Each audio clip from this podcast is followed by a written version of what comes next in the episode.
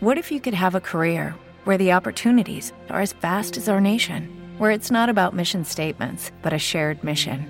At U.S. Customs and Border Protection, we go beyond to protect more than borders from ship to shore, air to ground. Cities to local communities, CBP agents and officers are keeping people safe. Join U.S. Customs and Border Protection and go beyond for something far greater than yourself. Learn more at cbp.gov/careers.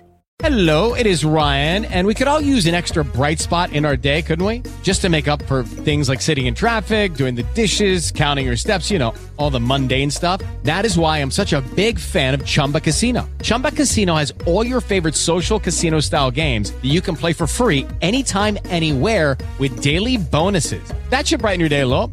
Actually, a lot. So sign up now at chumbacasino.com. That's chumbacasino.com. No purchase necessary. BGW. Void were prohibited by law. See terms and conditions. 18 plus. Quali sono gli strumenti per combattere in maniera efficace ed efficiente il rischio criminale? Quello composto magari dalle sigle della criminalità organizzata oppure dalle bande criminali sic et simpliciter o anche in alcuni casi dal terrorismo. Beh, uno di questi strumenti sicuramente è il cosiddetto fenomeno del pentitismo, quello che in Italia viene chiamato il collaboratore di giustizia. Il collaboratore di giustizia è chi sostanzialmente commette autocritica di quanto ha fatto in precedenza, quindi è un criminale o un terrorista che dopo aver svolto una carriera sanguinosa, capisce di aver sbagliato, cerca di fare ammenda e in tal caso decide di collaborare con gli organi di polizia e della magistratura per fare piena luce e ottenere in cambio una benevolenza, potremmo chiamarla così, per quanto riguarda la propria posizione processuale. Il fenomeno del pentitismo o dei collaboratori di giustizia in Italia è iniziato proprio con il terrorismo. Pensiamo a Patrizio Peci, l'uomo che fece luce sulle Brigate Rosse dall'interno, grazie soprattutto all'ostinata eh, opera del generale Carlo Alberto Dalla Chiesa, che lo convinse ad abbandonare la lotta armata per eh, una occasione di riappacificazione anche nazionale. Ma non c'è stato solo il terrorismo, in cui comunque si sono visti pentiti anche sul fronte dell'estrema destra. Pensiamo all'interno dei NAR al fratello di Giusva Fioravanti. I pentiti sono stati fondamentali nella lotta a Cosa Nostra, Don Masino Buscetta, Totuccio Contorno, i primi più importanti, quelli su cui sono stati costruiti i primi maxi processi ma anche nel caso della banda della Magliana, quel network così complesso di criminalità, malaffare, spaccio di droga, riciclaggio di denaro, traffico d'armi e molto altro ancora, quel punto d'incontro tra la buona società romana le bande arrabbiate di ex rapinatori e spacciatori, i palazzinari del periodo del sacco di Roma, i servizi segreti deviati e molto altro. Pensiamo al Vaticano, pensiamo alla P2. Ecco, quel network così complesso che venne alla luce negli anni 80 dopo un uh, lungo periodo di lavoro nel substrato e che forse oggi ancora non è del tutto morta. La banda della Magliana è stata scoperta e in parte smantellata grazie proprio a loro, ai collaboratori di giustizia, ai pentiti. Questa è una panoramica proprio sui maggiori pentiti della banda della Magliana. Il primo in ordine di tempo è stato Ersorcio, Fulvio Lucioli, Fulvietto, uno dei primi membri, anzi il primo membro della banda magliana a recitare un mea culpa interiore, cioè che dice comunque mosso anche da interessi personali, cioè il tentativo di evitare rappresaglie pesanti su se stesso dopo che era stato arrestato il 3 giugno del 1983. Effettivamente Fulvio Luccioli ci ha messo qualche mese a decidersi a collaborare. Lui che aveva fatto parte di uno dei primi nuclei di quelle batterie che poi erano confluite all'interno della banda. Lui che aveva iniziato la sua carriera come rapinatore di treni per poi diventare un esperto nel campo dello spaccio degli stupefacenti, nel 1983 decide di rompere il muro del silenzio, di rompere l'omertà perdurante all'interno della banda, quell'omertà che fino a quel momento aveva consentito alla banda di sfangarla, di farla sempre franca in qualsiasi ambito, nonostante si fosse già macchiata del sequestro Grazioli, tanto per dirne una, o dell'omicidio di Franchino er criminale, Franco Nicolini, o della faida contro i Pesciaroli, i proietti, colpevoli di aver ucciso il capo della banda, Giuseppucci. Lucioli è quello che rompe il muro e lo rompe con tante di quelle dichiarazioni rese al magistrato Nitto Palma e al capo della squadra narcotici di Roma da produrre una enorme retata, quella del 15 dicembre del 1983. Sono tantissimi i boss, i fiancheggiatori, le formiche che finiscono in carcere. Vengono tutti arrestati perché Luccioli ha svuotato il sacco. Ma Luccioli non viene creduto fino in fondo. La dimostrazione si ha negli anni successivi perché se il processo di primo grado e l'appello si concludono comunque con pesanti condanne nei confronti dei vari membri della banda, la Cassazione cancella tutto, soprattutto cancella quello che era l'impianto l'impianto accusatorio, l'associazione a delinquere di stampo mafioso della banda. La banda Magliana, secondo la Cassazione, non era mafia. Il processo va rifatto in corte d'assise d'appello e anche stavolta il teorema Luccioli viene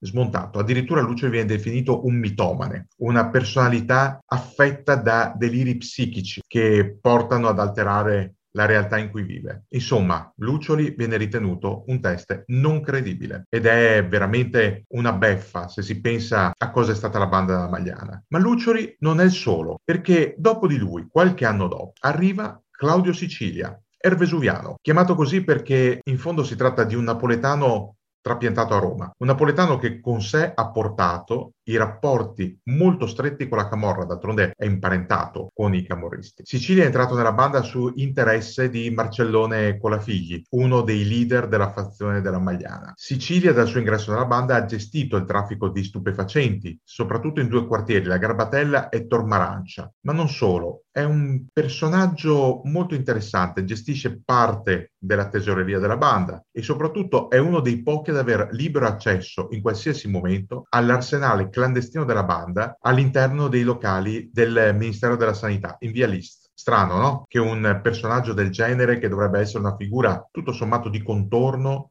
abbia tutto questo potere. Ed è ancora più strano che, nonostante le rivelazioni di Luccioli, Sicilia resti a piede libero per altri quasi tre anni. Non viene arrestato assieme agli altri capi della banda. No, se ne resta fuori, continua a gestire da un lato il traffico di stupefacenti e dall'altro il flusso di denaro che va a favore dei capi detenuti in carcere. Fino a un certo punto, fino al 1986, quando ormai la frattura all'interno della banda tra le sue due anime, quella della Magliana e quella del Testaccio, diventa insanabile. Lo stesso Claudio Sicilia è fatto oggetto di un tentativo di assassinio. Non si è mai ben capito da parte di chi, sia dai maglianesi o dai testaccini. D'altronde lavorava e parlava con entrambi. Non solo, da quel momento Claudio Sicilia decide di non passare più la famosa stecca settimanale né ai detenuti né alle famiglie dei detenuti, diventando un nemico della banda. Arrestato, sempre nell'86, decide anche lui di avvalersi della legge sui pentiti, la legge varata nel 1980, poi aggiornata in seguito, prima con l'intervento di, del magistrato Falcone e successivamente nel 2001. Ebbene, le rivelazioni di Claudio Sicilia confermano le tesi di Fulvio Luccioli, le tesi del sorcio, anche se forse un po' tardi. Non solo, Claudio Sicilia amplia il panorama, non parla solo di spaccio di droga, di usura, di riciclaggio, di omicidi, no, parla anche dei rapporti della banda con soggetti esterni, ad esempio con la Camorra, con la NCO di Cutolo, con Zaza, con il clan Nuvoletta. Parla dei rapporti della banda con l'estremismo neofascista, con i NAR, da cui arriva tra l'altro il nero Massimo Carminati. Parla delle relazioni pericolose della banda con Pippo Calò, il cassiere di Cosa Nostra, che vive proprio a Roma, in clandestinità e che risulta tra i mandanti della strage del Rapido 904, la strage dell'antivigilia di Natale del 1984. Ne abbiamo già parlato in un altro video. Anche le rivelazioni di Claudio Sicilia provocano un'altra ondata di arresti e nuove istruttorie, ma anche lui non viene ritenuto del tutto affidabile. Prova ne è che qualche anno dopo Claudio Sicilia viene rilasciato, ma senza un programma di protezione a suo beneficio, quasi ritenendolo un personaggio di secondo piano, se non sacrificabile comunque non in pericolo di vita. Ed è un errore, perché la banda non dimentica. Per la banda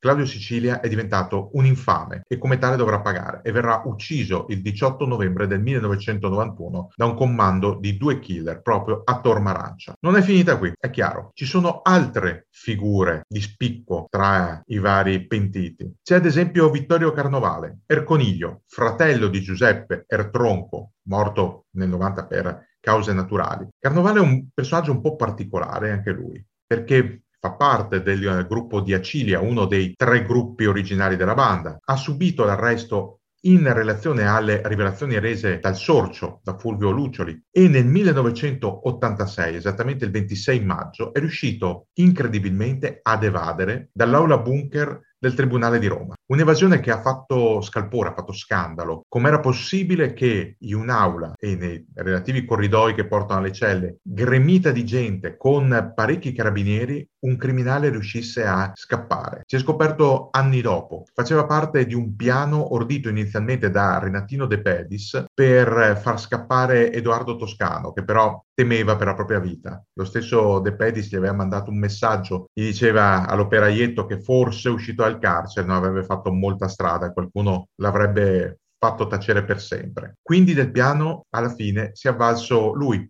Erconiglio, che si è fatto appoggiare le manette sui polsi senza che scattasse la sicura, per poi appostarsi dietro un sottoscala, tornare nell'aula di detenzione e venire liberato da due personaggi mai identificati, un uomo e una donna, che lo conducono all'uscita del tribunale davanti agli occhi un po' sospettosi, ma alla fine senza capacità di agire dei carabinieri, e alla fine a una Renault 5, dove una volta chiarito l'equivoco, cioè che si trattava di Edoardo Toscano, l'operaietto, ma di Vittorio Carnovale, lo stesso Carnovale è stato riportato a casa della sorella. Carnovale che poi è stato nuovamente arrestato, molto più tardi, arrestato nel 1993, quando inizia la seconda stagione degli arresti a carico della della banda della Magliana. E da quel momento anche Carnovale decide di liberarsi la coscienza, di votare il sacco. Verrà condannato comunque a dieci anni di carcere, elaborando poi in carcere una sua rilettura della propria figura, al punto da diventare uno scrittore creativo e un poeta. Oggi Vittorio Carnovale ha pagato il debito con la giustizia, ha reso delle dichiarazioni molto importanti che però in alcuni casi non sono servite. È il caso dell'omicidio di Mino Pecorelli, quell'omicidio di cui per lungo tempo si parla di un coinvolgimento della Magliana. Come? Attraverso l'opera del cecato, Massimo Carminati, quel delinquente terrorista che fa la spola tra l'Eur, fascisti dei NAR, e la Magliana, il testaccio, il bar, che è il simbolo del luogo di ritrovo dei capi della Magliana e che si muove tra due universi. Sarebbe stato Carminati, secondo le dichiarazioni di Carnovale, a sparare al giornalista scomodo, assieme ad Angiolino il Biondo, Michelangelo La Barbera, un killer di Cosa Nostra, tutto per favorire gli interessi di Giulio Andreotti tramite Vitalone. Il problema è che Vittorio Carnovale, pur non rinnegando mai le dichiarazioni rese in istruttoria, non ripete queste parole in aula. Ha paura, Erconiglio. Non si reca nelle aule di Perugia dove si tiene il processo a Giulio Andreotti per l'omicidio di Mino Pecorelli. E forse anche per questo motivo, alla fine, tutti gli imputati verranno assolti. Forse perché mancava una tessera nel puzzle. Ma ci sono ancora altri pentiti da affrontare. C'è Fabiola Moretti che poi si dichiarerà pentita di essersi pentita. La donna inizialmente di Danilo Abbruciati, il Camaleonte, ne abbiamo già parlato in un recente video, ma anche di Antonio Mancini, l'accattone. Fabiola Moretti spacciatrice, consumatrice di sostanze stupefacenti, ha una figlia proprio da Mancini, una figlia che diventerà anche lei una spacciatrice di droga. E la stessa Moretti negli anni subirà diversi arresti, sempre per questo vecchio vizio che pare non sparire mai. Molto più interessante è la figura del suo ex compagno, Antonio Mancini, l'accattone, chiamato così perché un po' per il fisico, il viso smunto, ma anche i suoi interessi culturali, legge moltissimo, guarda molti film, ha una grande passione per la prosa di Pasolini, viene chiamato così, con il titolo di un film molto noto di Pasolini. Lui stesso appunto sembra uno dei ragazzi di strada di cui Pasolini scrive e che viene, vengono descritti nei suoi film. Mancini, tra l'altro, ha passato più tempo in carcere che per la strada. Almeno nei primi anni di vita. Ha fatto un po' il tour delle carceri italiane e proprio in carcere a Regina Celi conosce quel nucleo, quello di Ostia Cilia, quello gravitante attorno alla figura di Nicolino Selis, Nicol Sardo, che costituirà una delle anime fondatrici della Magliana. Quando esce di prigione nel 1979, Antonio Mancini, l'accattone, diventa uno dei picchiatori della banda, uno degli esattori, una delle persone a cui affidare i debitori un po' riottosi oppure quei personaggi che tendono a non capire l'importanza della banda sulla piazza romana. Di più, perché Mancini stringe una forte amicizia proprio col Camaleon, con Danilo Abbruciati. Lo accompagna, lo accompagna spesso a Milano ogni volta che Abbruciati va a far visita, e ne abbiamo già parlato, a Francis Turatello e a Ugo Bossi, i capi di una delle due fazioni della mala milanese. E quando Abbruciati muore, muore come abbiamo già visto, perché ucciso da un metronotte dopo un tentato assassinio ai danni di Roberto Rosone, vicepresidente del Banco Ambrosiano, Mancini è in carcere. È in carcere perché un po' di tempo prima ha cercato di farsi vendetta, non da solo, assieme a Marcellone Colafigli, per l'omicidio di Franco Giuseppucci, del Negro, del Fornaretto, colui che aveva ideato la banda, colui che era morto sotto i colpi dei Pesciaroli, il clan Proietti, il clan rivale della Magliana, il clan che appoggiava Franchino e il criminale Ras delle sale corse e degli ippodromi della capitale. Quando in via di Nonna Olimpia si spara e si spara per uccidere, il 16 marzo del 1981, qualcosa va storto perché sia Colafigli che Mancini restano feriti. Cercano anche di trincerarsi dietro il rapimento di uno dei figli dei proietti per farsi strada ed evitare la cattura da parte della polizia o il linciaggio da parte degli altri esponenti del clan proietti. Alla fine verranno catturati tutti e due e Mancini inizierà una lunga sequela di detenzioni, rilasci e nuovi arresti. Quando Vittorio Carnovale, Erconiglio, scappa, Mancini rifiuta la possibilità di scappare anche lui. Gli mancano pochi mesi per ottenere un permesso premio dopo sei anni di carcerazione. Quindi resta in carcere. Torna fuori, viene riacciuffato e riportato dentro. Si pente Mancini nel 1994, un periodo particolare in cui si comincia a delineare il quadro preciso della banda magliana come network impegnato su vari fronti. Sul fronte del caso Pecorelli ne abbiamo già parlato, ma anche sui rapporti con i servizi, soprattutto quelli deviati, i super sismi di Pazienza, il generale Santovito, Musumeci, Belmonte, Mannucci Benincasa, tutti personaggi che gravitano tra Forte Braschi, la sede del sismi, e i rapporti con questi strani malavitosi, quelli della Magliana. Ma non solo, Mancini parla, parla a ruota libera, parla del rapimento Moro, di quando la democrazia cristiana si adoperò anche con la criminalità comune, anche con quelli della Magliana che d'altronde era un'attività da poco tempo, almeno congiuntamente, per cercare la prigione dell'onorevole Aldo Moro. Oppure parla della figura di Renatino De Pedis, il capo dei testaccini, che muore nel 1990, poco distante da Campo dei Fiori, nell'ennesima faida, ordinata da Marcellone Colafigli tramite l'intervento di due killer toscani. Renatino De Pedis che viene seppellito nella chiesa di Sant'Apollinare. Si dice per un uh, scambio di favori col cardinal Poletti e è anche un mistero quello della sepoltura di Renatino De Pedis, che tocca, lambisce i margini di un altro grande mistero, la sparizione nel nulla di Emanuele Orlandi. Anche di questo abbiamo già parlato. Sono tutti misteri su cui Mancini fa luce parzialmente, perché di non tutto sa o riesce a parlare, ma quando parla Mancini non lo fa mai a caso. Anche perché va a confermare le rivelazioni di quello che potremmo definire come il più grande pentito della banda magliana, Maurizio Abbatino, detto Crispino, forse il membro fondatore della Magliana, assieme a Franco Giuseppucci, a cominciare dal loro incontro fortuito, quando Giuseppucci si recò da Abbatino per reclamare un borsone di armi che era in sua custodia e che gli era stato rubato assieme a un'auto. Crispino è stato protagonista, diretto o indiretto, di un po' tutti tutti i fatti di sangue della Magliana, il sequestro Grazioli, il caso Moro, l'uccisione di Franchino er criminale, la vendetta contro i Pesciaroli. C'è sempre la mano di Crispino e c'è la mano di Crispino anche in tante altre morti, quella di Nicolino Selis che alza un po' la cresta e all'uscita dal carcere comincia a pretendere troppo. Ma non solo, di Gianni Girlando detto Roscio, che anche lui ha qualche conto in sospeso all'interno della Magliana. E c'è la mano di Crispino in tanti altri delitti. Lui stesso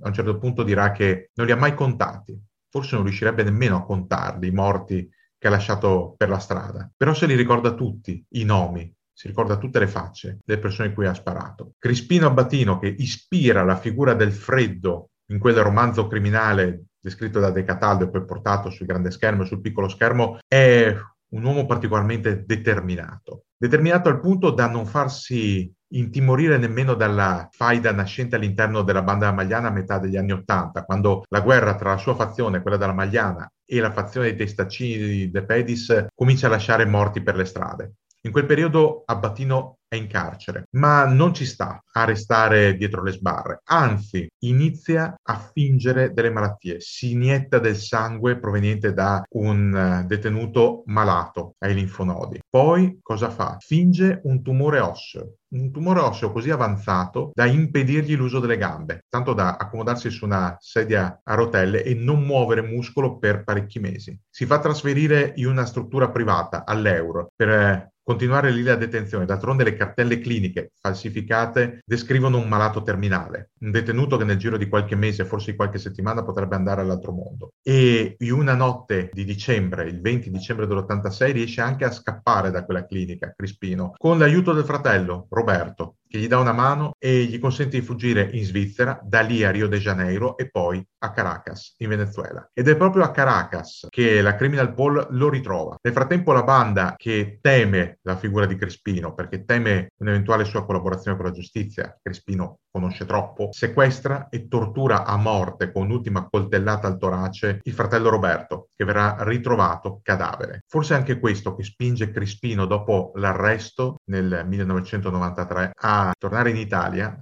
e a collaborare con la giustizia. Le sue dichiarazioni che confermano le tesi di Lucioli e di Sicilia, che non erano stati creduti, o almeno non fino in fondo, portano ad altri processi, ad altri arresti, alla scoperta di un altro sottobosco al di sotto della Magliana. Si parla di nuovo del caso Moro, si parla di Andreotti, del delitto Pecorelli. Sono le stesse dichiarazioni su cui converge Antonio Mancini un anno più tardi. Ma Crispino ha comunque un conto notevole da saldare con la giustizia. Un conto che alla fine si presenta. Si presenta ogni qualvolta lui, pur scortato, viene portato nei vari istituti di pena. Ogni volta in cui sa che potrebbe capitare nella stessa struttura in cui ci sono dei suoi ex sodali come Carminati o come Paradisi, Crispino si ribella e ottiene un trasferimento. In un'occasione addirittura la sua scorta mette in fuga dei potenziali killer, forse mandati dai testaccini per tappare la bocca per sempre a, a quel vecchio capo un po' troppo loquace. Nel 2015 però Maurizio Battino perde ogni facilitazione. Gli viene ritirata la scorta, gli viene ritirata l'identità fittizia che lo aveva coperto. Nel 2017 gli viene ritirata addirittura la pensione per malattia, perché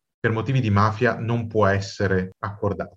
Oggi, nel 2022, Maurizio Abbatino è ai domiciliari, è malato, ma deve finire di scontare una pena a 30 anni di carcere. Ma dopo tutto questo ci si domanda, è bastato il sacrificio di Claudio Sicilia? Sono bastate le rivelazioni del cosiddetto mitomane Lucioli? È bastato quello che ha detto l'Accattone quello che ha rivelato Crispino, le conferme in istruttoria del Coniglio per fare piena luce sulla Magliana? Forse no. Forse no, perché quando scoppia lo scandalo di mafia capitale, quando si scopre che a Roma la criminalità non se n'è mai andata, quando si vede qualche vecchio esponente della banda magliana finire sul tavolo dell'obitorio con eh, dei proiettili in corpo, come è il caso di Paolo Frau, ucciso nel 2002, o quando torna da ribalta El Shecato, Massimo Carminati, allora si capisce che la banda è ancora viva. E quello che ha detto più volte Antonio Mancini, che oggi è libero e per completare la sua redenzione sociale lavora con delle cooperative sociali, quello che disse Mancini è che la banda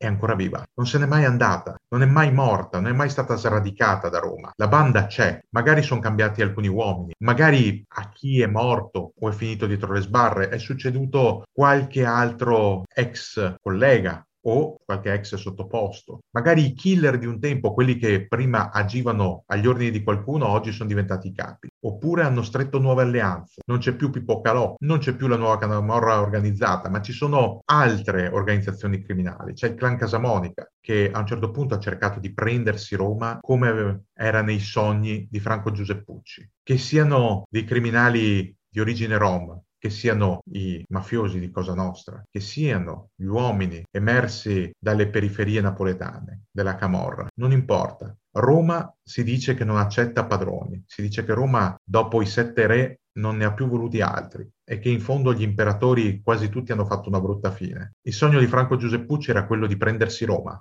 di diventare re di Roma, di dominare Roma, a costo di stringere amicizie, anzi alleanze sempre più rischiose, sempre più pericolose. La lezione di Giuseppucci è stata ben imparata dai suoi eredi. E allora sì, ha ragione Antonio Mancini, l'accattone, uno dei grandi pentiti a Magliana. La banda Magliana oggi non è sconfitta, non è sparita, non è morta. La banda della Magliana purtroppo è ancora viva. Hello, it is Ryan, and I was on a flight the other day playing one of my favorite social spin slot games on chumbacasino.com. I looked over the person sitting next to me, and you know what they were doing? They were also playing Chumba Casino. Coincidence? I think not. Everybody's loving having fun with it. Chumba Casino is home to hundreds of casino style games that you can play for free anytime, anywhere, even at 30,000 feet. So sign up now at chumbacasino.com to claim your free welcome bonus. That's chumbacasino.com and live the Chumba life. No purchase necessary. Group. Void prohibited by law. See terms and conditions. 18 plus.